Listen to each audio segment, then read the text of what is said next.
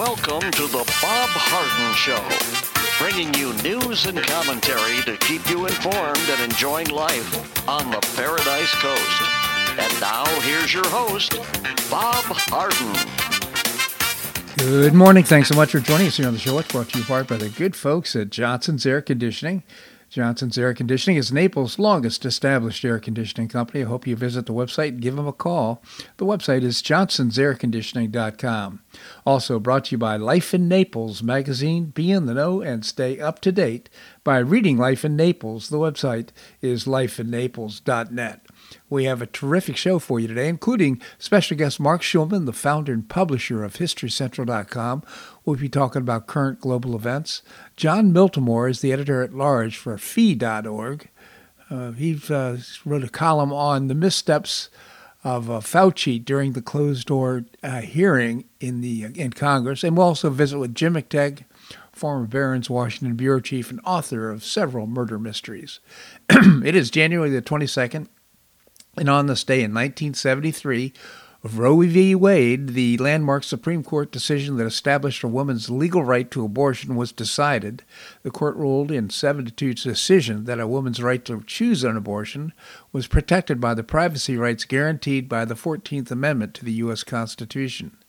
The legal precedent for the decision was rooted in the 1965 case of Griswold v. Connecticut, which established the right to privacy involving the medical procedures. Despite opponents' characterization of the decision, it was not the first time that abortion became a legal procedure in the United States. For most of the country's first 100 years, abortion, as we know it today, was not a criminal offense. In the 1700s and early 1800s, the word abortion referred only to the termination of a pregnancy after quickening, the time when the fetus first began to make noticeable movements. The indi- uh, induced ending of a pregnancy before this point did not even have a name, uh, but not because of it was uncommon. Women in the 1700s often took drugs to end their unwanted pregnancies. In 1827, through Illinois passed a law that made the use of abortion drugs punishable by up to three years in prison. After uh, other states followed the Illinois example, advertising for female monthly pills, as they were known, was still uncommon uh, through the uh, middle of the 19th century. Abortion itself, this is so interesting, uh, only became a serious criminal offense in the period between 1860 and 1880, and the criminalization of abortion did not result from moral outrage. The roots of the new uh, law came from the newly established physicians' trade organization, the American Medical Association. Doctors decided that abortion practitioners were unwanted competition and went about eliminating that competition. The Catholic Church joined the doctors in condemning the practice. So fascinating. By the end of the century, all states had uh, laws against abortion, but for the most part, they were rarely enforced, and women with money had no problem terminating pregnancies if they wished. It was uh, wasn't until the late eight, 1930s that abortion law was enforced. Subsequent crackdowns led to a re, uh, reform movement that succeeded in lifting abortion restrictions in California and New York uh, before the Supreme Court decision in Roe v. Wade. Such a fascinating background on the whole topic of abortion. Well, Michigan head uh, football coach Jim Harbaugh spoke at the annual Right to Life rally in Washington, D.C. It was cold and it was populated by thousands and thousands of folks. This happened on Friday, just 11 days after he won the first national championship. Harbaugh, who's 60 years of age, has never hidden his faith throughout his playing and coaching careers. He previously said that if one of his players at Michigan were to father a child through an unplanned pregnancy, he and his wife Sarah would step up to give the child a chance at life. On January the 8th, Michigan defeated Washington to, to be, win its first national title since 1997. And by the way, Harbaugh is rumored, of course, to be interviewing for several vacant NFL head coaching jobs. But what a man. And so, if you can imagine, volunteering and telling his players, uh, really setting a moral example for them. Not to think that's great leadership. Well, the S&P 500 and the Dow finished Friday at all-time highs. Soaring tech stocks helped the S&P blow past uh, both intraday and closing records set in January 22. Uh, U.S. consumer sentiment just made its biggest jump in uh, two-month jump since 1991. Uh, The university's Consumer Sentiment Index offered offers a monthly snapshot of how Americans feel about their finances, business conditions, and what the future holds. And with the job market going strong and inflation on decline, Americans haven't felt this good about the economy since the summer of 2021. In the first half of the month, the consumer sentiment uh, reading jumped 13.1% from December, putting it at 29% above where it was in November. Meanwhile, inflation expectations for the coming year dropped to 2.9% from 3.1% in December, the lowest since uh, late 2020. Analysts say uh, gas prices and lower mortgage rates and a stock market rebound helped boost uh, the mood of the country. Nevertheless, uh, people are still uh, suffering from inflation for the past two years, and uh, I don't think that's going to be helping Biden so much. Well, uh, Florida Governor Ron DeSantis ended his Republican presidential campaign Sunday, two days before the New Hampshire primary. He came in second behind uh, President Donald Trump in uh, the Iowa caucuses by 30 percentage points, announced his exit on X while entering uh, endorsing Trump former President Trump uh, said he's very honored to have the endorsement of uh, Governor Ron DeSantis and said in a statement following the news of the, his uh, suspending his presidential campaign, I look forward to working together with him to beat Joe Biden, who is the worst and most corrupt president in the history of the country, uh, Trump said. He also announced that he's retiring the name DeSanctimonious. kind of humorous. Anyhow, observers said that the support uh, they support uh, support DeSantis would be garnered from the New Hampshire is likely to go to Trump, widening Trump's lead in the state. And Haley, who is endorsed by New Hampshire Governor Chris Sununu, is turning to independent voters for support. And of course, uh, we've all heard about uh, her uh, looking for support from the Democrats as well. Uh, New Hampshire is also holding a Democrat primary Tuesday, though President Joe Biden won't appear on the ballot, making it easier for Democrats to vote for uh, Haley. The Democrat National Committee, at uh, Biden's request, has instead selected South Carolina to be the first primary of its 2024 uh, campaign, set for February the 3rd. well, this is a trouble. We've heard some good news about the economy. Commercial real estate is facing a mountain of debt that many borrowers could have uh, trouble refinancing due to a rapid hike in interest rates and record vacancies, according to the Wall Street Journal. Around $2.81 trillion in commercial real estate loans are set to expire through 2028, meaning borrowers would either have to pay the amount outright or finance the debt with higher interest rates, according to the data. Uh, most commercial real estate loans that are coming due were acquired and fixed when interest rates are far lower, meaning any refinancing would substantially increase the cost of holding the debt. Additionally, uh, rising vacancies in the sector, particularly for office space, due to more businesses allowing workers to operate from home, have decreased many property owners' cash flow as they struggle to sell or rent their office space. Interest rates in commercial real estate are being swollen from hikes by the Federal Reserve to the federal fund rate, which is currently sitting in a range of 5.25 to 5.5 percent, the highest rate in 22 years after a series of hikes starting in March of 2022. Uh, of course, all that's to fight inflation. Borrowers could get some relief in the coming year from cuts in the federal uh, funds rate, with a meeting of uh, Fed's governors projecting the rate to end the year 2024 at 4.6 percent. Uh, uh, small and mid-sized banks, those outside the top 25 in terms of assets, uh, held about 67.2% of all commercial real estate loans in March of 2023, but owned only 37.6% of total, total loans. Well, this really puts a, a target on the back of small banks. Small and mid-sized banks are still reeling from a crisis that hit the sector in 2023, uh, uh, leading depositors to flee the bigger banks to bigger banks, where they feel their money is safer from banks' runs and uh, resulting shutdowns. So there's still trouble brewing in the economy, even though uh, there's some good news when it comes to inflation and consumer sentiment. President Joe Biden signed the stopgap funding legislation on January the 19th on Friday to continue to fund the government until early March, putting off a government shutdown for several more weeks until a f- full funding measure can be agreed upon by, by Congress. Congress approved the legislation one day before a government deadline uh, sending the measure to, message uh, measure to President Biden's desk for his signature. House Democrats joined Republicans to pass the measure on the evening of January the 18th, 314 to 108 vote. Earlier in the day, the Senate approved it uh, 77 to 18.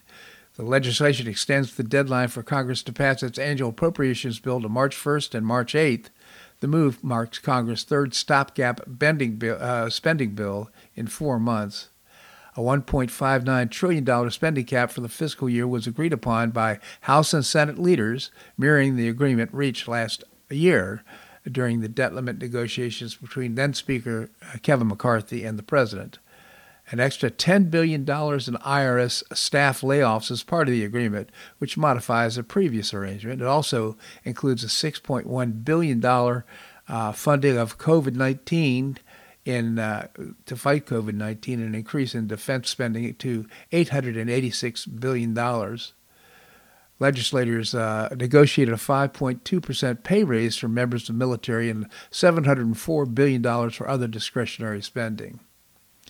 A side agreement reached would also provide roughly $70 billion in further non defense appropriations Representative Andy Biggs from Arizona responded to the passage of the legislation on social media, saying, Another day, another horrible continuing resolution passed in the nation's capital. This CR means our border remains wide open and nothing will be done to lower our $34 trillion uh, amount of national debt. We need more folks to stand up against the D.C. cartel, and boy, that is absolutely true.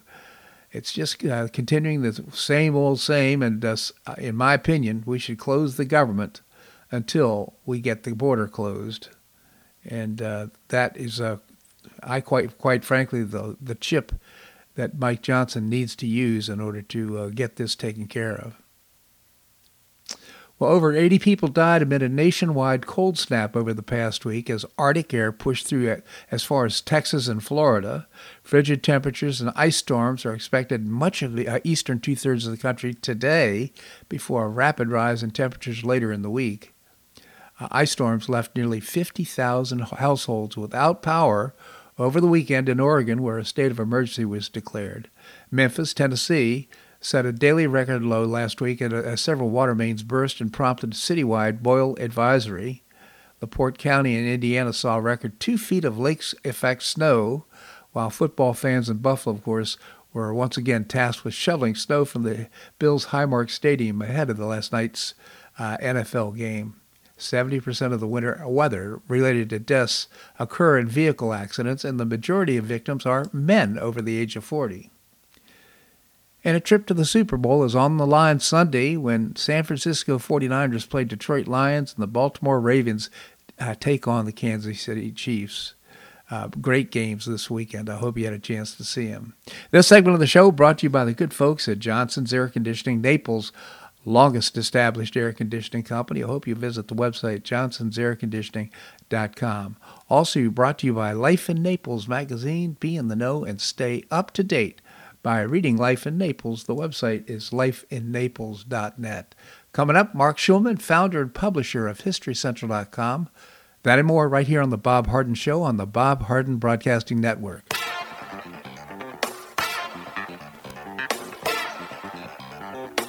Stay tuned for more of The Bob Harden Show here on the Bob Harden Broadcasting Network.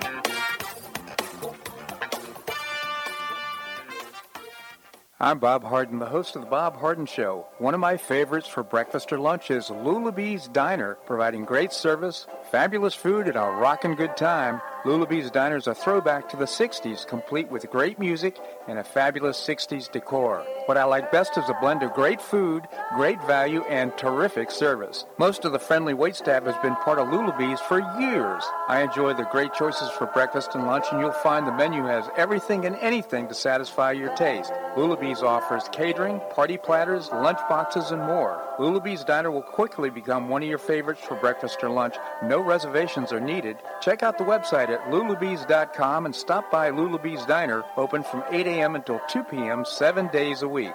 And now serving dinner 4 to 8 p.m. Wednesdays through Saturdays. A terrific menu. Lulabee's Diner in the Green Tree Shopping Center at the corner of Immokalee and Airport Pulling Roads. Stop by Lulabee's Diner for fabulous food and for a forever cool rockin' good time.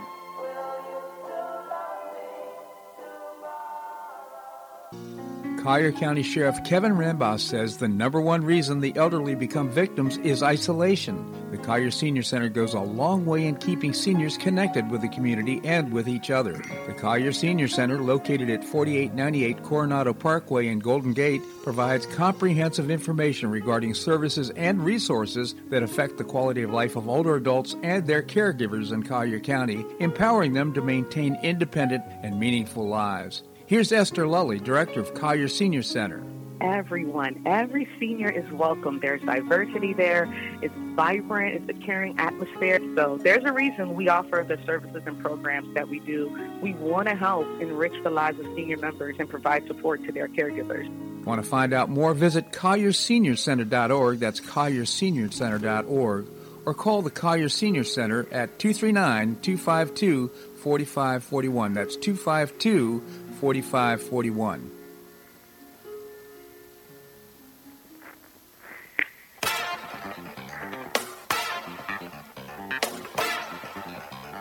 Welcome back to the Bob Harden Show. And now here's your host, Bob Harden. Thanks so much for joining us here on the show. We're providing you news and commentary rooted in a commitment to individual liberty, personal responsibility, limited government, and the rule of law. Coming up, we're going to visit with Jon Miltimore. He is the editor at large at fee.org. Right now, we have with us Marc Schulman. He's the founder and publisher of a terrific multimedia website. I hope you check it out. It's historycentral.com. Marc, thank you so much for joining us here on the show. Always a pleasure, Bob. Thank you, Marc. Well, we talk about current global events, and uh, right, now. I should mention to our listeners that Marc is in uh, Tel Aviv, in Israel, so right in the center of the storm, so to speak, when it comes to uh, what's happening around the world. So let's start off with uh, Israel and the Middle East and Hamas and all the things that are happening there. Okay, so we can we'll try to divide this. There, there are three sto- three stories, maybe even four that are interrelated, um, but they're sort of little separate stories. So let's first start with Israel and Gaza. Israel's gained control of about two thirds of Gaza at the moment, but it has not successfully um, managed to reach either its, the hostages or uh, the leadership of Hamas. They've eliminated lots of Hamas leaders, but not the top leaders at all. Mm-hmm. Uh, Israel discovered the fact that the tunnels that were under Gaza were much deeper and many more than they possibly thought. There was like 600 kilometers of of, of uh, tunnels under Gaza, wow. and they're working, fighting inside the tunnels. But uh, obviously, once you go into the tunnels, you lose some of the advantages in terms of firepower that Israel has in the war. Moving slowly to limit casualties at this point. Um, but in this what's called Khan Yunis, which is one of the cities in Gaza, they've slowly been taking control of it and pushing Hamas out and trying. They they believe there are hostages under the city, but they still don't know that mm. for a fact. Because I think I personally think they may have gone on to Rafiah, which is the next town. Um, dealing with pressure from the world, um, both in terms of um, both in terms of civilian casualties and both in terms of the day after. Uh, Prime Minister Netanyahu doesn't want to talk about the day after because his coalition won't stay together with the day after. Right. Um, the world does not seem to understand. This is one of the interesting things. Even Israel's best friends in the world, um, including the United States at this point, have a hard time understanding that as much as most Israelis would like some sort of peace settlement, no one is, after what happened on October 7th, willing to talk right now yeah. about a Palestinian state. Doesn't mean they wouldn't be willing to talk about it in a year or two, but right now the the wounds are so fresh, and I don't think people quite understand that that no one is willing to to talk about giving any more sovereignty to, to the Palestinians at, at, this moment. So, Marc, I'd like to just ask a couple couple questions. Uh, for yes. the first time this morning, I read that uh, the population of Hamas was about twenty-five to thirty thousand and apparently 30% of the of those 30 25 to 30,000 have been wiped out as a result of this what's happened to this uh, uh, operation in in uh, uh Gaza. Uh, the other thing I've heard is that uh, excuse me please that that they, well, I forgot my point. Excuse me, Marc. Well, well, well, there is a there's quite a um, divide in Israel right now between those that are saying we need to do everything to get the hostages back, give up on the war, basically, Uh, in return for getting back the hostages, including uh, letting out of jail 7,000 security prisoners and terrorists that have been caught, including the ones that took part in uh, the October 7th massacre. Uh. And that's Hamas's um, demands and, and pulling out of Gaza and everything else. That's Hamas's demands for giving up the 100 hostages that may or may not all be alive at this point. And a general sense that they're not all alive. right. Um, so, and so there's a real divide in the country between those people who are saying uh, the, the hostages first. Obviously, the families of the hostages uh, clearly saying hostages first. We don't care about anything else. Right. And people who are saying we need to defeat Hamas and keep on f- on fighting um, until we do, and we can't let out all all of these terrorists from jail in order to get back the hostages. So, very difficult. Uh, dilemma. Let's put it this way. Let's let's put it. Let's say this way. I am glad I'm not the person who has to make that decision. On the other That's hand, all. I respect the fact that uh, Israel is marching on with their with their plan to eliminate Hamas, which I think is just absolutely critical. I think the noise around the world is uh, not helping. No, absolutely not. It's not helping at all. The noise is coming mostly from the rest of the world. It's happening a little bit from the United States, obviously, Yeah. um, particularly from the progressive parts of the Democratic Party and the isolationist parts of the Republican Party. So um, we're in that in that place right now. So Right. in the meantime, going forward, but it's not simple because there are a lot of civilians in the in what's left of Gaza, and you know it's not in Israel's interest or or plans to try to kill civilians. Some do get killed, obviously, but that's not the plan, and so now it's it's much more difficult to move forward and to keep uh, keep the civilian deaths down, especially since Hamas uses them as human shields. So, Marc, I, I So- remember my other point. Uh, I've read that 25,000 uh, Gazans have been uh, killed since the start of this um, uh, mission by uh, Israeli uh, army. But can we trust, trust those numbers? And that comes from the uh, Gazan uh, Right. health So, so minister. a, we can't trust the numbers at all. That's Yeah. number one. You know, it, it, it amazes me that anyone even uses their numbers after what we saw earlier in the war. If you, I don't know if you remember when they claimed that 500 people were killed on an attack on a hospital by Right, Israel, right, right. and it turned out that a the people were killed by a, a rocket that was fired by by someone from from Gaza that accidentally landed in the hospital parking lot, and maybe 20 people got killed. All right. Uh, are, are those 500 part of the 24,000? Who knows? Yeah. There's no reliable numbers, but let's, for the sake of argument, take that 24,000 number as correct, right? Uh-huh. About 10,000 of those are Hamas fighters. Mhm. Okay, so that's 10,000 fighters and 14,000 civilians, which means uh, 1 to 1.4 ratio. The United Nations states that in urban warfare, the normal ratio is one fighter to nine civilians getting killed. Hmm. Hmm. And so, you know, in in raw numbers, it's high. It's it, it's high. You know, okay, fourteen thousand people is a large number, uh, but and it's sad. Um, but you know, I don't.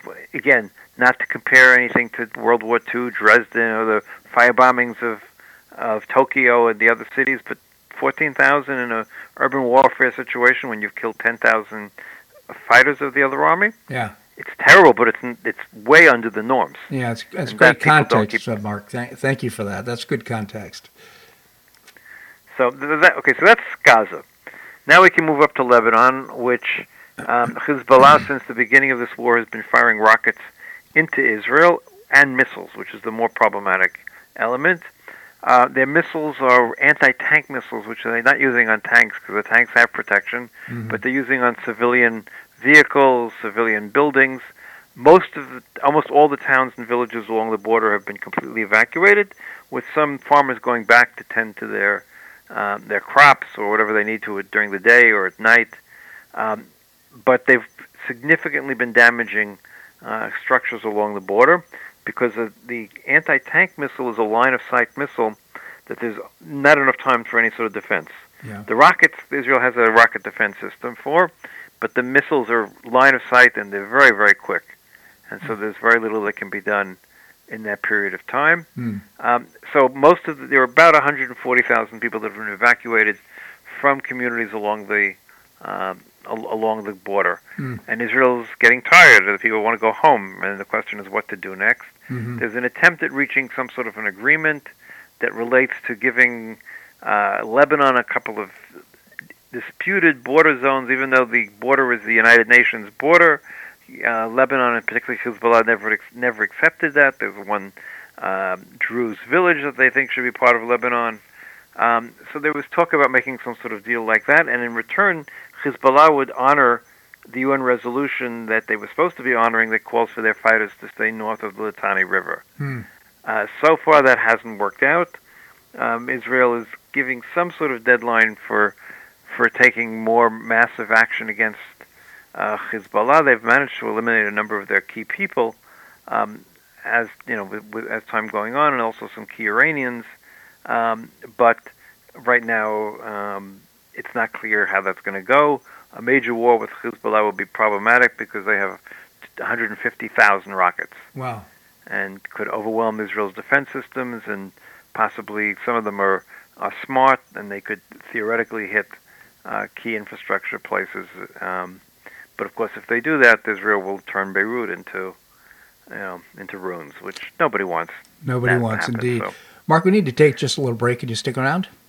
Absolutely, Bob. Right, we're going to have more here on the Bob Harden Show on the uh, Bob Harden Broadcasting Network.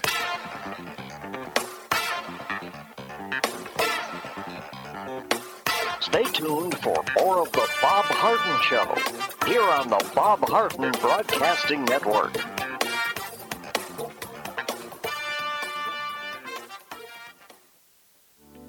Are you looking to buy or sell a home? Make it a convenient and stress-free experience by calling the dynamic and trustworthy husband and wife team of Megan and Matt Chionis with Gulf Coast International Properties. Find out about their unique and complimentary post-closing concierge services not offered by other area agents.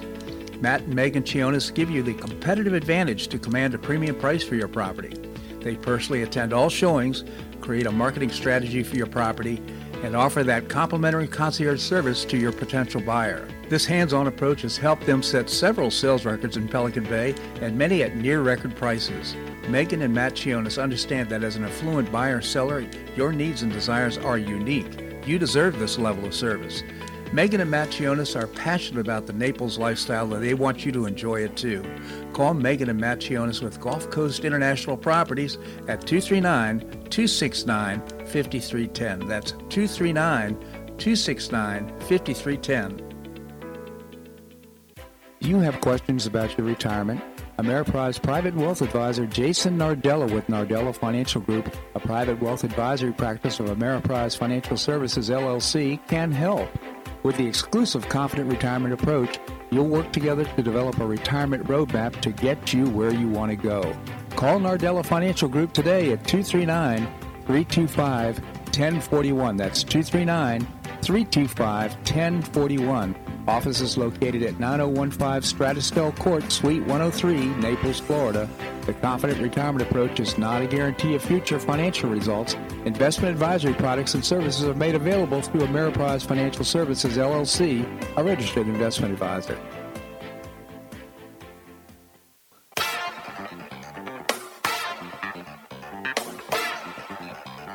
Welcome back to the Bob Harden Show. And now here's your host, Bob Harden. Thanks so much for joining us here on the show. It's brought to you in part by Gulf Shore Playhouse, changing lives through exceptional theater experiences. You can find out more and get some tickets to some great performances coming up. Go to gulfshoreplayhouse.org. Coming up, we're going to visit with Jim McTague, former Barron's Washington Bureau Chief. Right now, we continue the conversation with Marc Schulman, the founder and publisher of HistoryCentral.com. Again, Marc, thank you so much for joining us. Always a pleasure, Bob. Thank you, Marc. So um, we've got so much more to talk about with regard to Israel and the Middle East. What about the activity of the Houthis? Okay, so the Houthis continue to try to shoot at uh, ships in the Red Sea and in the Gulf of Aden. Uh, the United States, for six nights, has attacked Houthi targets. The United States with Great Britain. Um, it's always been a difficult uh, thing to, to hit missile sites because a lot of them are hidden and hidden inside the cities and everything else relating to that. Mm-hmm. Um, look, the Houthis have to be stopped. It's always been America's role in the world, as I mentioned before, back to the Barbary pirates time. hmm Um, so uh, that's one role that the United States can't walk away from because there is no other country in the world that can ensure freedom of the seas. Um, so we'll have to see. Um, you know, they seem a bit crazy. There's no other way, no other way to describe it. Absolutely Um, nuts. I mean, they, and they're saying they're not going to stop un, until the uh, uh, uh, a war with Hamas is ceased by the by the Israelis. So that's not going to happen. So Right. So, not at all clear. Uh, like I said, they they need to be stopped. Now they're a um, they work for Iran to a very large extent, um, and Iran was interested in doing this. Iran um, may have found things have gotten a little bit out of out of control and not in the ways they would like, Mhm. because they um, they're the ones who are behind Hezbollah, but Hezbollah is not really you know it's made noise but hasn't done all that much. Hamas was one of the organizations they supported, and they're clearly on the losing side, although they haven't lost yet in terms of Gaza. And then um, there was attacks inside of Iran um, a week ago by ISIS, who's alive and well, it seems still. And ISIS doesn't like Iran. I mean, you know, it's you you can't believe the people who hate each other is pretty amazing when it comes to comes down to it. Yeah. So Iran responded this past week by firing missiles at three different countries. They fired missiles at Iraq, claiming they were shooting at a location where a, a Mossad, which is Israel's uh, spy agency, is located. They actually just killed an Iranian, a, a Kurdish, Kurdish businessman and his family. Mm. They fired a rocket into Syria at what they thought was a militant group or maybe part of ISIS. It's not clear where. And much to everyone's surprise, they fired missiles at, at Pakistan. Mm. And Pakistan got extremely upset that their sovereignty was being attacked. And both countries, they severed diplomatic relations with Iran. Um, the Iranians claimed they were firing at a uh, separatist terrorist group located in Pakistan. I mean, in Pakistan, anything's possible. As we know, Pakistan is a wild west of terrorism in many ways, but the Pakistanis do not um, particularly like their sovereignty being attacked so blatantly. Uh, they ended up hitting a mosque and killing two little girls. Wow. Uh, so, you know, it shocked everybody, right? I mean, no one in the world ever thought that Iran was about to go attack Pakistan, of all people, another Muslim country. It's Muslim Sunni, not Shiite, but still. Um, and there isn't one of these long, you know, long disputes between Pakistan and and Iran like there is between Iran and Saudi Arabia. So they went a little crazy, to be quite honest with you. Well, it sounds like the So- seats for a world war, or a regional war, anyhow. So this is very, very dangerous time, in my opinion. Oh, absolutely, very dangerous time. It's a very dangerous time, and it's an unclear time too. I mean, in other words, it, it, it's not clear exactly who you know who's against who in this quote unquote war, right? Um, so, again, the, the key is, of course, American force. The threat of American force um, is very important in these cir- circumstances. Um, hopefully, American force won't be needed other than some bombing missions. Now, the U.S. did lose two SEALs um, in an, a. Um, they're not really sure how they got lost, but in other words, they there was a merchant ship that was intercepted, and the SEAL that was carrying weapons from Iran to the Houthis, and the SEALs took control of the vessel and uh, removed all the arms. Two two SEALs were lost in this operation. Again, it's not clear if they fell over sea, o- overboard or what, because Yeah. uh, their bodies unfortunately haven't been found either. So. Scary. Well, before I let you go, Marc, can I get, get a little update on what's happening in China? The most important thing that happened in China was the statistics came out, and once again this year the Chinese have lost people. Yeah. There are 1.2 million more deaths than there were births this year in China, and this is a long-term demographic trend that is continuing. It's the contracting of the Chinese economy, which when you have less workers every year, because more and more workers are retiring and less and less are entering the workforce, it limits your ability to accomplish many things and economic growth tends to be close to negative when your population is decreasing. Growing population, either by natural birth or immigration, is usually good for people's economy. Right. Uh, decrease in population is bad. So Plus, they've got um, this uh, this economic cliff that they're hanging on to right now, especially with regard to the real estate. Right. Well, uh, on all levels, it's, it's a real problem. Let's put it that way. It's a real problem because uh, there are more and more people in their their equivalent of Social Security, and less and less people to pay for it. And the same problem the United States has talked about, but the U.S. so far has avoided the issue because of immigration. Mm-hmm. So that's a whole other discussion. But immigration is good for economics. Let's put it that way, especially yeah. when you're having a low birth rate. Especially when and, it's mm-hmm. legal immigration. so yeah, absolutely. But you got to decide on that too. Yeah, that's exactly right. But any comments on what's happening in Germany? Just briefly, there were tremendous demonstrations, and this goes back to the same topic in Germany against the far right that's running in the current election coming up, and the far right is demanding deportation of all the refugees that are in Germany. Yeah. Now, I don't think it's necessarily that that's bringing out the people, hmm. but it's the whole question of the far right coming to power or, or gaining power in Germany with the history that Germany has. And literally yesterday, there were a million people on the streets in Berlin uh, protesting the far right. There were demonstrations of similar sizes in almost every major city in Germany yesterday. Interesting. Um, again, uh, people fear the uh, echo of Nazism, if not Nazism itself. Yeah. Marc Schulman again, the founder and publisher of HistoryCentral.com. Great for multimedia website, great for kids of all ages, including you and I. HistoryCentral.com. Marc, thank you so much for joining us here on the show. Always a pleasure, Bob. Thank you, Marc. All right, coming up, we're going to be visiting with Jon Miltimore. Jon is the editor at large for Fee.org. We're going to do that and more right here on The Bob Harden Show on the Bob Harden Broadcasting Network.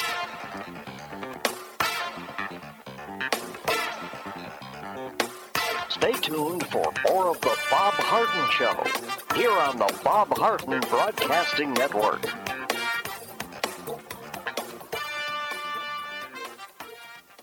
Two thirds of parents prefer educational options for their children, with 40% strongly preferring options for their child's education. School choice is a growing movement, one that is already lifting thousands of kids across America. The Optima Foundation, a 501c3 nonprofit corporation, was founded to support the establishment and expansion of superior quality schools of choice. Optima's goal is the successful launch of Hillsdale College Barney Charter School, Initiative Classical Academies, and other schools of excellence across the state of Florida, serving kindergarten through the 12th grade. The mission is to train the minds and improve the hearts of young people through a content rich classical education in the liberal arts and sciences with instruction in the principles of moral character and civic virtue. And a terrific product of the process, Naples Classical Academy has already opened here in Naples. You can find out more by visiting the website optima.foundation. Help children in Florida optimize their educational opportunities. Visit www.optima.foundation. Do you suffer from joint pain in your shoulders, hips, or knees? I was suffering from debilitating pain in my knees. On a referral, I saw Dr. George Markovich with the Institute for Orthopedic Surgery and Sports Medicine. He successfully treated my symptoms and pain for several months. Finally, having exhausted all alternatives for pain management, Dr. Markovich and I agreed that surgery was my best alternative. Dr. Markovich replaced both of my knees in 2006, and I now have full range of motion in both knees, and I have no pain. I now now play golf and exercise free of debilitating pain in my knees. Don't suffer needlessly with joint pain.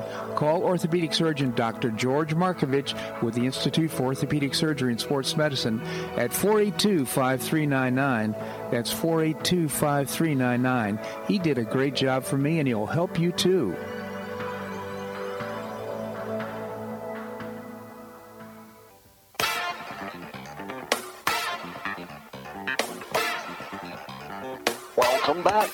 Bob Harden Show.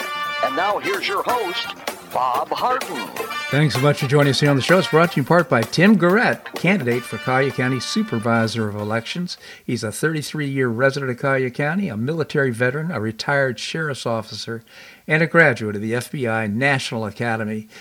Tim stands for Safe, Secure, Ethical Elections in Collier County. Vote for Tim Garrett and check out his website, votefortimgarrett.com, paid for by Tim Garrett, Republican for Collier County Supervisor of Elections. And also, by the way, he's a great guy. Coming up, we're going to be visiting with Jim McTague, former Barron's Washington Bureau Chief. Right now, we have with us Jon Miltimore. Jon is the editor at large for Fee.org. Jon, thank you so much for joining us here on the show. Hey, good morning, Bob. Great being with you. Thank you so much, Jon. Tell us about Fee.org. Yeah, Fee is an organization. We've been around a long time, since 1946. Uh, our mission is to educate the next generation on economics and individualism and the other ingredients necessary for creating a free and prosperous society. FEE.org is the website. I hope you check it out.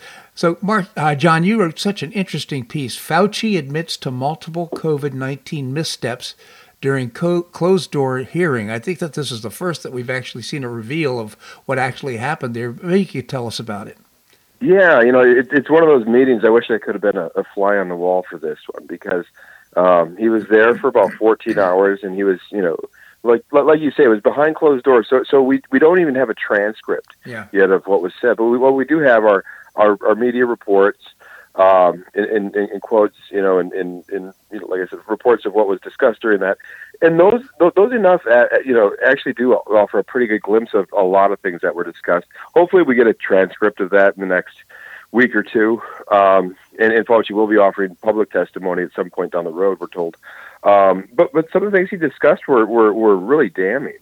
Um, you know, so, some things you know Fauci still can't admit, and, and like school closures came up, and he said he's not convinced that that students actually suffered, uh, in you know, from this. We have a, we have a whole bunch of evidence that, that says that's not true. Like right. you, you can see all over the place. We have you know all kinds of metrics um, showing that that students did really suffer, and um, you know a lot. I said a, a story from you know Harvard Magazine that offered all kinds of data on that front. The New York Times has written about it extensively, um, but you know I think just focusing on what Fauci did admit.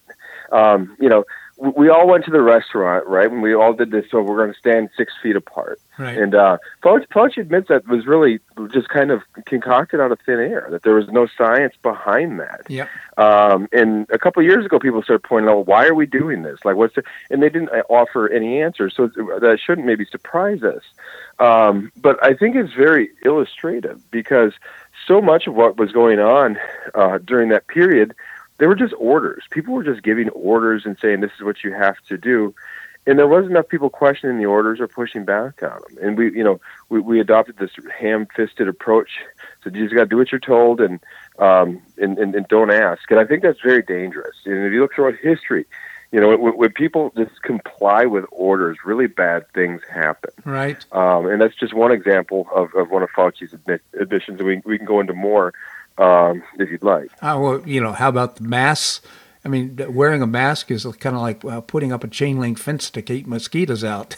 doesn't it? You know, th- that one that one always boggled my mind. It's funny because a, a, friend of mine adopted the mask early on, and I didn't think anything of it. I I hadn't looked at the science closely of this, and he's a very smart guy and started wearing masks, and uh, it didn't bother me.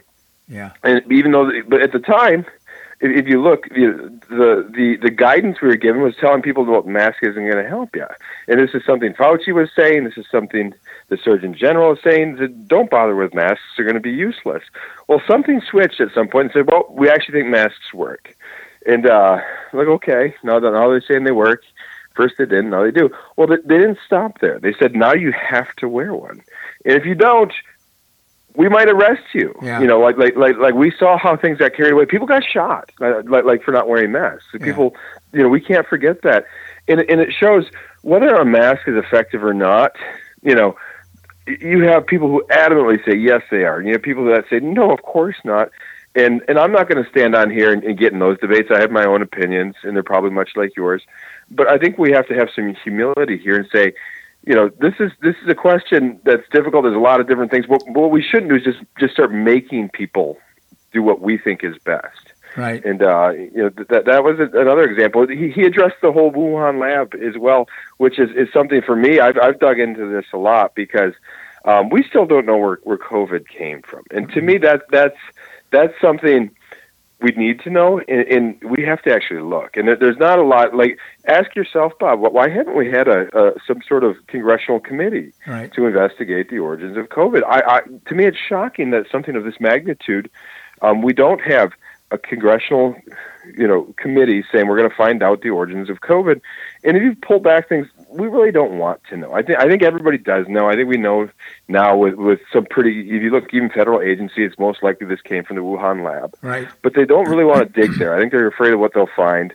Um, and uh, Fauci admits now look, this isn't a conspiracy theory. There is, you know, a lot of evidence that points to this. But but during the pandemic, if you made that point, you could be you could lose your job. You could be suspended from Twitter or kicked off Facebook or all these other things. And just for just for you know positing a theory like, hey, this lab over here works on these viruses that are, you know, and it, the virus came from there. And um, you know, it was it was really frightening and bizarre to see say nope it, it, to take a approach that we're just we're just going to fire you or suspend you or you can't even talk about that. That's not science right? We, we, throughout the pandemic we're told follow the science that's not science to say you can't question something. That's so true, and uh, and there was a complicit. Uh, the CDC was complicit in all this. The FDA.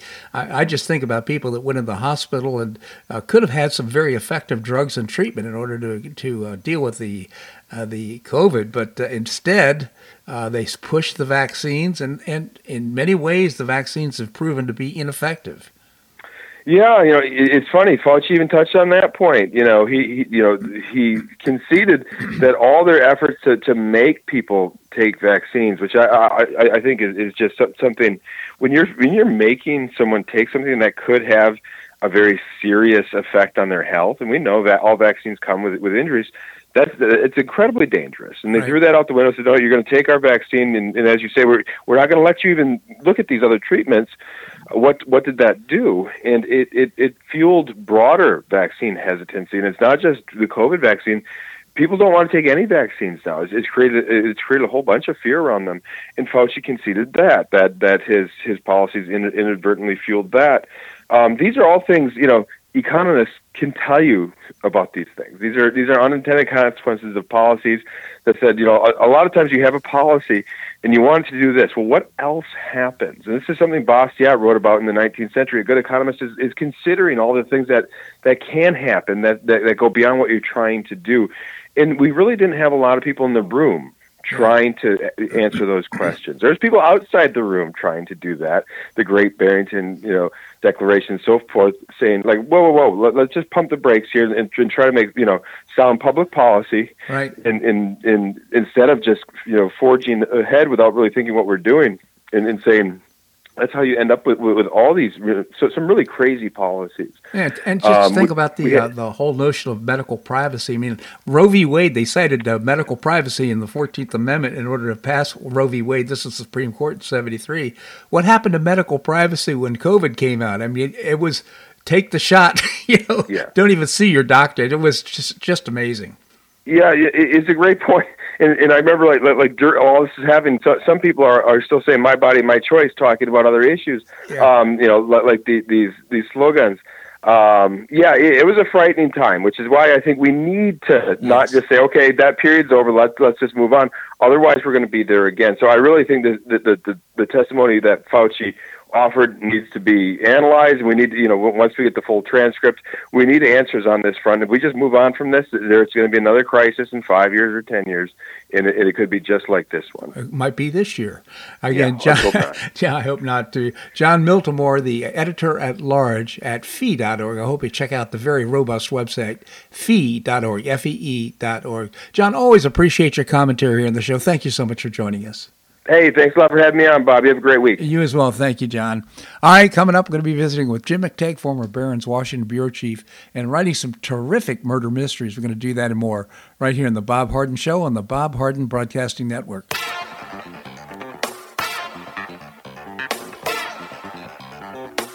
Stay tuned for more of the Bob Harden Show here on the Bob Harden Broadcasting Network.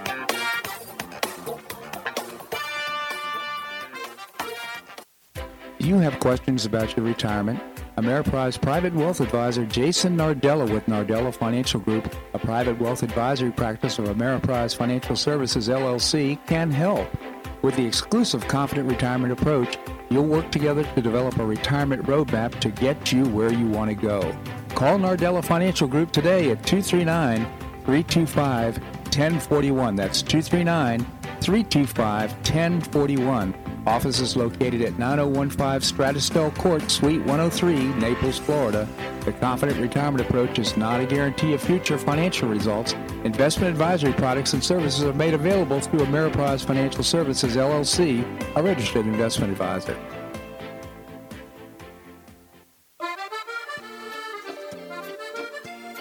Provence Restaurant is a favorite dining destination for many Neapolitans, including Linda and myself. Blue Provence, located in a historic building in the heart of Old Naples at Crayton Cove, offers a mix of French bistro cooking with bold, fresh Floridian flavors. Experience award-winning cuisine at Blue Provence and enjoy one of Florida's most extensive, eclectic, and fun wine cellars. Dining your choice of the popular Eat-In Bar, the intimate courtyard garden, or the beautiful Provencal Caribbean dining room. Enjoy a wonderful and memorable evening in a casual and relaxed atmosphere that includes a taste of Provencal hospitality. Blue Provence is open seven days a week all year round.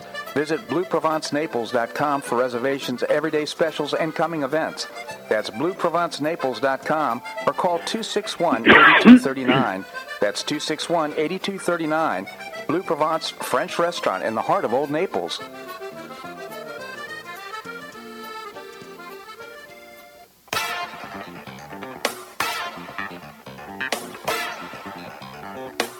Welcome back to the Bob Harden Show. And now here's your host, Bob Harden. Thanks so much for joining us here on the show. It's brought to you in part by the Foundation for Government Accountability. They help prepare elected officials to have winning strategies in their elected office. You can find out more by visiting the website, thefga.org. We have with us Jim McTague, former Barron's Washington bureau chief. He's now retired from that important work and he's writing some murder mysteries, and they are terrific. His first is Follow the Leader. Its sequel, Shake the Money Tree, and his latest, No Problem, is the name of the uh, mystery. Again, Jim McTague, thank you so much for joining us here on the show. Hey, it's great, Bob. And the mystery I'm trying to solve today is uh, how does Joe Biden, who the polls show is the most unpopular president since World War II by a huge margin. Yeah. I mean, that's one contest he wins hands down. How does he win in a contest, head-to-head contest against Donald Trump? And um, the only solution I see for him is that he replaces Kamala Harris with some knockout uh, politician with universal appeal because I think I, I'm not an actuarial scientist, but I think the average person looks at Biden and wonders, is this guy going to make it through another term? I think the answer is, most people say is no way. So the so for him, you know, the the uh, surprise move that would maybe put Trump on the defensive is a super VP choice. Now Trump says Is, there one? In, is there one in the Democrat Party, Jim? I can't think of one. No. that's, that's that's the problem. I mean, it would it would have to be somebody that that we haven't paid much attention to, and uh, you know, who somehow has a uh, you know magnificent smile and a, and a vision for the country. It's Yeah. certainly not Kamala Harris. You know, now now, now Trump. Uh, he's being cute about it. He says the VP choice doesn't matter that much, but I think he realizes that even for him, the number two spot is really crucial in this race because of his age. And, uh, you know, he's been throwing all sorts of names around. I mean, Lindsey Graham, who is 68, he's probably too old. But, but He's a warmonger too. So, yeah, but he- he's very popular in South Carolina. So I think, you know, Trump is tossing that name around uh, because of the the primary in, in South Carolina. Yeah. He talks about J.D. Vance comes up all the time, and and you know some, you know, uh, possibly a woman. Uh, he's he's he's he's going to keep his powder dry on the VP yeah. because I I think he he must realize that Biden's in a bind and, and they may try to pull a rabbit out of the hat. So I mean, uh, Jim, all you hear from Biden is, is uh, he's he's against. You got to watch out for uh, MAGA extremists. if you think I'm bad, they're going to be worse. I think that's That's what he's running on. Unbelievable. It's just he has because he has nothing to run on. Can I, I, have difficulty coming up with one thing that he's done to that uh, increases the quality of life of people here in the United States. Yeah, it's incredible. The um, when you look at all the polling, you know, the economy. I think the economy has uh, improved. I see that prices for hard goods and even some foodstuffs have fallen dramatically. So you know, if you go into uh, Walmart, uh, where my nieces joke, you find Walmartians. Um, you look at their big screen televisions. You can get a uh, big screen TV with maybe last year's technology. I mean, it's not the best and the brightest, but for for three hundred dollars or less for like a you know a fifty five inch television, uh, you can go there and look at their laptops and PCs. You can get a really decent piece of equipment for under 300. Well, here's the, um, here's the interesting thing you've seen because of technology, uh, you've seen the prices of uh, things go down substantially. Now we still have inflation because the things that really matter have gone up in price. And I'm talking about food and energy and so forth. But uh, my goodness, the, the price of uh, I bought my our first uh, uh, TV, the uh, big screen TV for ten thousand dollars. You can get the same TV right now for about four or five hundred dollars.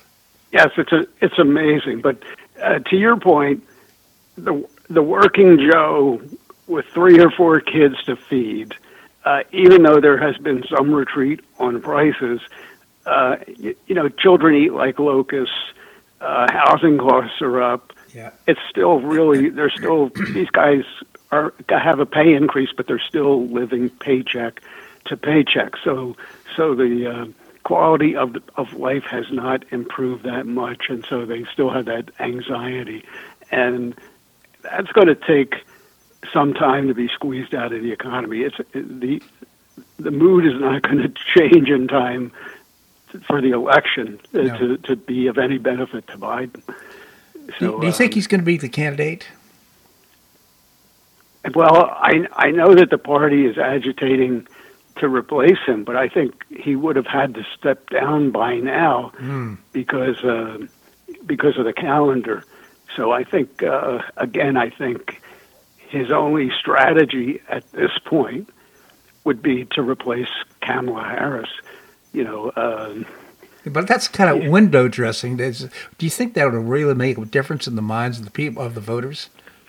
Yeah, again, I think uh, there are a lot of uh, uh, moderate Republicans who don't want to vote for for Trump, and a lot of independents who don't want to vote for Trump. So if somebody, you know, if if he has somebody in his cabinet that would make a, a viable vice presidential candidate, I think a lot of people who oppose uh, who who would vote for Biden only be, to hold their nose because of Trump would feel more comfortable voting for Biden because um, again he's he, he he's not running the country now. We don't know who is running uh, the country. Mm-hmm.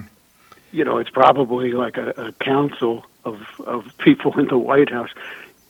Uh, so I I think it would give uh, Biden an advantage. I don't think it would be uh, an overwhelming advantage. It would improve the odds of beating Trump. The mm. odds would still be steep, but he, I mean, the guy they get they have to be desperate. Well, you know, it's like right. the, the Titanic, and there's only one lifeboat left. What are you going to do? Exactly. But right now, to me, it just seems like uh, many people are saying, you know what, things are a lot better uh, three or four years ago than they are right now. I think a lot of people, irrespective of their opinion of him personally, would, vote for Donald Trump just to get those years back. Yeah, well, I mean, the, the, the Democrats don't realize why they ticked off the public. It's transvestites and you know the, the that's a big issue. The border yeah. is a huge issue that they just ignore. Uh, prices, you know, the economy. Trump gets high scores on the economy, so people, his base is willing to forgive all his sins because they see the Democrats plunging us into uh, economic and, and cultural uh, moral, and moral chaos. Exactly. You know, there is still morality in this country, and the yeah. Democrats want to sweep it aside. Jim McTague, again, latest book, uh, No Problem. Check it out. It's a great read. Jim, I really appreciate your commentary here in the show. Thank you so much for joining us. Thanks for having me, Bob. My pleasure indeed. Well, that's a wrap here in today's show. I hope you enjoyed it. We've got great guests lined up for tomorrow. Uh, I hope you make it a great day on the Paradise Coast or wherever you are. Namaste.